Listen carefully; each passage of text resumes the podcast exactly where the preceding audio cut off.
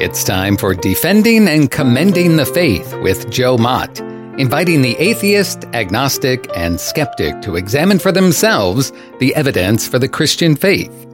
We are all limited by what we do not know and by the things we think we know but are not true. Dr. Joe Mott earned his PhD at LSU and was a distinguished math professor at Florida State University for 38 years, helping to write three math textbooks and authoring over 30 research articles in math. He is now the host of this radio program, Defending and Commending the Faith. Here is Joe Mott. Hello to everyone. Thank you for listening. In the last episode, I was discussing what I call relativism's moral argument that attempts to show that moral relativism is true. Allow me to repeat the premises and, and the conclusion. Premise one, the diversity thesis. The notions of right and wrong differ from person to person and culture to culture. Premise two, the dependency thesis. Morality depends on human nature, the human condition, human culture, or some combination of the three. Conclusion.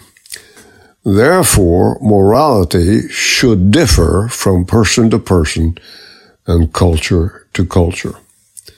First, I have shown that this argument commits what is called the is dash ought fallacy. Therefore, that fact alone refutes relativism's moral argument. However, I have decided to give additional arguments against its truth based on the expectation that some atheists might be unconvinced because the argument was so easily refuted. Second, premise one is overstated. Relativists erroneously assume that there are consequently no objective moral truths because cultures disagree about morality. We can imagine relativists saying, if morality were objectively true, why don't people agree on morality in the same way they agree that the sky is blue. I would respond by saying we can use our sense of sight to verify that the sky is blue. But no one of the five senses can reveal moral truths. Can taste, feeling, smell, or sight reveal moral truths? No. We might hear moral truths and acknowledge they are true, but hearing did not reveal them. We get to moral truths by way of a different part of what we are as a creation of God. The scriptures tell us people are made in the image of God. That's in Genesis 1, verses 12 through 28. People also have a conscience. As such, there is a sense in which we are all aware of God's moral law. Paul alludes to this in Romans 2 when he writes of the non-Jews, quotes, they show the work of the law written on their hearts, while their conscience bears witness, and their conflicting thoughts accuse or even excuse them. That's found in Romans 2 verse 15. This does not imply that every human being knows the Ten Commandments nor the Lord's Prayer. However, everyone has a sense of right and wrong. Relativists might also say, why do some cultures support what we think is evil, such as cannibalism, while other cultures condemn what we think is good or neutral, such as calling cows sacred. We can imagine them also saying, how can you say that what the Nazis did in the Holocaust was wrong when they thought they were right? Or, how were the soldiers wrong when they ordered victims into the gas chambers when they were merely following orders given by their superiors.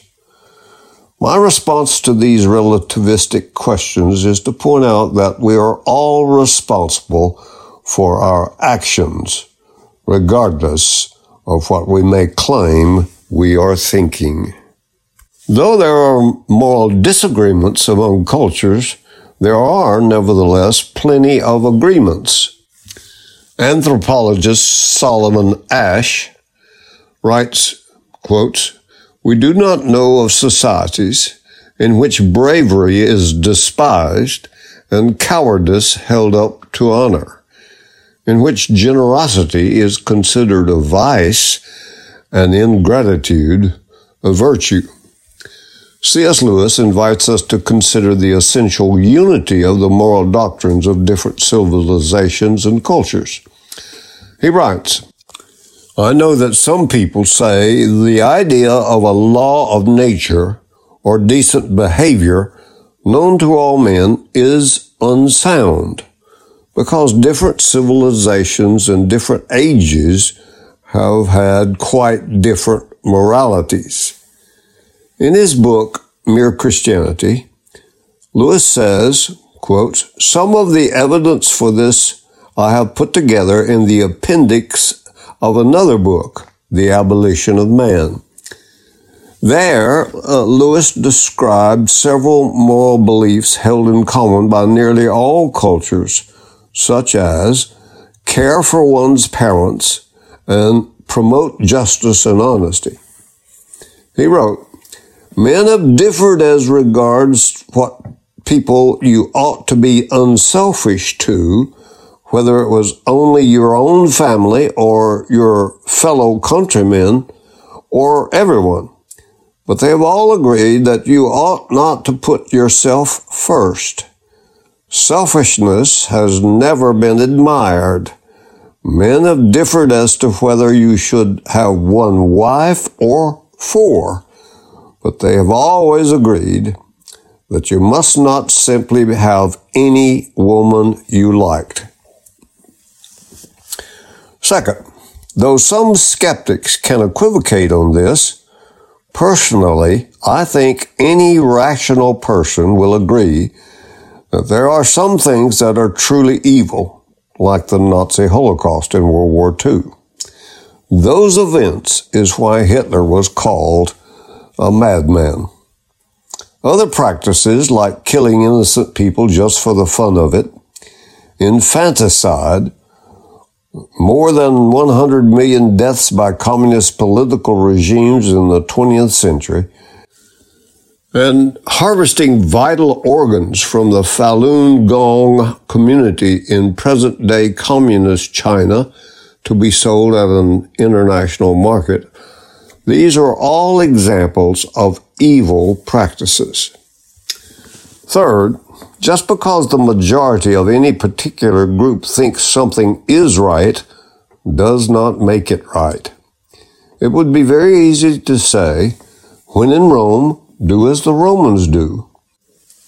Is the relativist really prepared to argue that if the majority of Americans approved of slavery or cannibalism, then, as a result, slavery or cannibalism would be right in the U.S. Or, if a large group of American females approved of sacrificing their babies to the god of promiscuity, would that make it right? Premise two is also problematical. Remember, it asserts that morality depends on human nature, the human condition, or human culture, or some combination of the three. First, a moral relativist might make the claim that morality could depend on human nature. For instance, some people believe that right and wrong are determined by the ability of humans and other animals to experience pleasure or pain. This view is known as ethical hedonism. The ethical hedonists believes that it is always wrong to cause pain and always right to cause pleasure or at least to minimize pain. One person who holds this view is Peter Singer, an Australian philosopher who has taught at Princeton University. Because Singer holds that it is wrong to do anything that causes pain to conscious beings, he has become an opponent of capital punishment and an outspoken proponent of vegetarianism. Not only is it wrong, he argues, to cause pain to other human beings, but because he considers animals to be conscious beings, it is also wrong to cause unnecessary pain to other animals. Because humans do not need to eat animals to survive, causing pain by killing them for food or clothing, in his mind, is immoral. According to Christian theology, human nature, unaided by the Holy Spirit, is not to be trusted. Ephesians 2 verses 1 through 3 gives the distressing picture. If a person is not made spiritually alive by trusting in Jesus, then he is, quotes, dead in trespasses and sins, unquotes. Realize this is not referring to physical death, rather to spiritual death. It is a factual statement of everybody's spiritual condition outside of Christ. The person in this description is now walking according to the course of this world, according to the prince of the power of the air, the spirit who now works in the sons of disobedience, among whom we all once conducted ourselves in the lusts of the flesh, fulfilling the desires of the flesh and of the mind, and were by nature children of wrath. And this is all traced to their trespasses and sins, thereby describing a morally depraved condition. John Stott says, Before God, we are both re- rebels and failures, end. As a result, we are alienated from the life of God. That's found in Ephesians 4, verse 18. For true life, that is, eternal life, is fellowship with the living God. We have peace with God and access to Him into His grace. Romans 5, verses 1 through 2. Spiritual death is the separation from Him which sin inevitably brings. Quotes, Your iniquities have made a separation between you and your God, and your sins have hid his face from you so that he does not hear. That is found in Isaiah 59, verse 2. The biblical statement about non Christians being dead raises problems for many because they do not understand that this refers to spiritual death.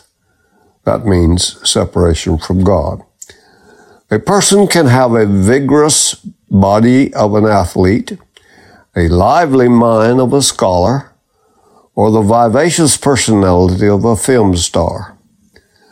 But if that person has no fellowship with God through faith in Christ, then he is spiritually dead. They are blind to the glory of Jesus Christ and deaf to the voice of the Holy Spirit, having no love for God, no sensitive awareness of His reality, no familial connection to Him, no reason to call God Abba Father, and no fellowship with His people. So we should not hesitate to affirm that that person is spiritually dead, however physically fit and mentally alert the person may be. To affirm this paradox is to become aware of the basic tragedy of human existence without God. I want to end this episode with a quote from a sermon by George G. Parker on decision. He says, The Bible is a book of decision. Whether we read the Old Testament or the New Testament, it confronts men with the inescapable necessity to make up their minds. It unashamedly competes for men's minds. Such a book of decision fits squarely into our day and age. The biblical theme is set there in the book of Joshua. Quote, Choose you this day whom you will serve whether the gods which your fathers served or the gods of the Amorites. But as for me and my house, we will serve the Lord. End quotes. That's decision. Elijah puts the theme in all his derisive satire. Quotes, How long will you halt between two opinions? If the Lord be God, follow him. If Baal, then follow him. But the people answered not a word. In quotes. That's indecision. The parable of the prodigal has it. And when he came to himself, he said, I will arise and go to my father. That's decision. Paul's preaching pronounces the theme as he stood in changed before Festus and Agrippa. And Agrippa said, Paul, almost you persuade me to be a Christian. Almost? Maybe, but not quite. That's indecision. The Christian faith demands of us something far more than Agrippa like indecisions. It demands decision. The Bible says God has done something for us. God has acted in Jesus Christ. The Lord God Himself was directly involved in the most cataclysmic, the most miraculous event in all history, the life and death and resurrection of Jesus Christ. And you can't ignore God. This is mankind's greatest delusion that God can be ignored if we choose. But you can't get away from God. We can no more ignore Him than we can ignore atomic power or Russian communism or the sun in the heavens. We are His children. This is God's world. In this world, he directly and unequivocally acted in the drama of human history through Jesus Christ. Ignore him?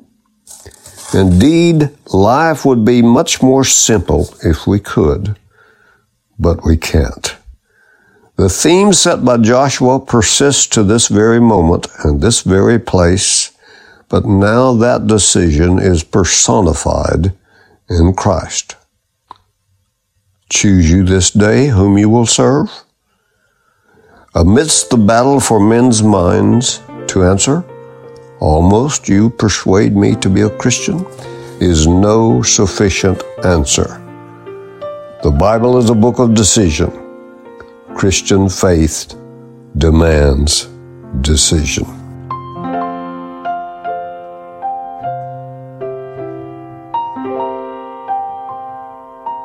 Thank you for listening to Defending and Commending the Faith with Joe Mott, a production of Wave 94 Radio in Tallahassee, Florida. If you have any questions or comments for Joe, please forward them to Doug Apple at Wave94 at this email address, dougapple at wave94.com. And be sure to join us every Monday evening at 6:45 p.m. on Wave 94 and subscribe through your favorite podcast app. Defending and Commending the Faith with Joe Mott.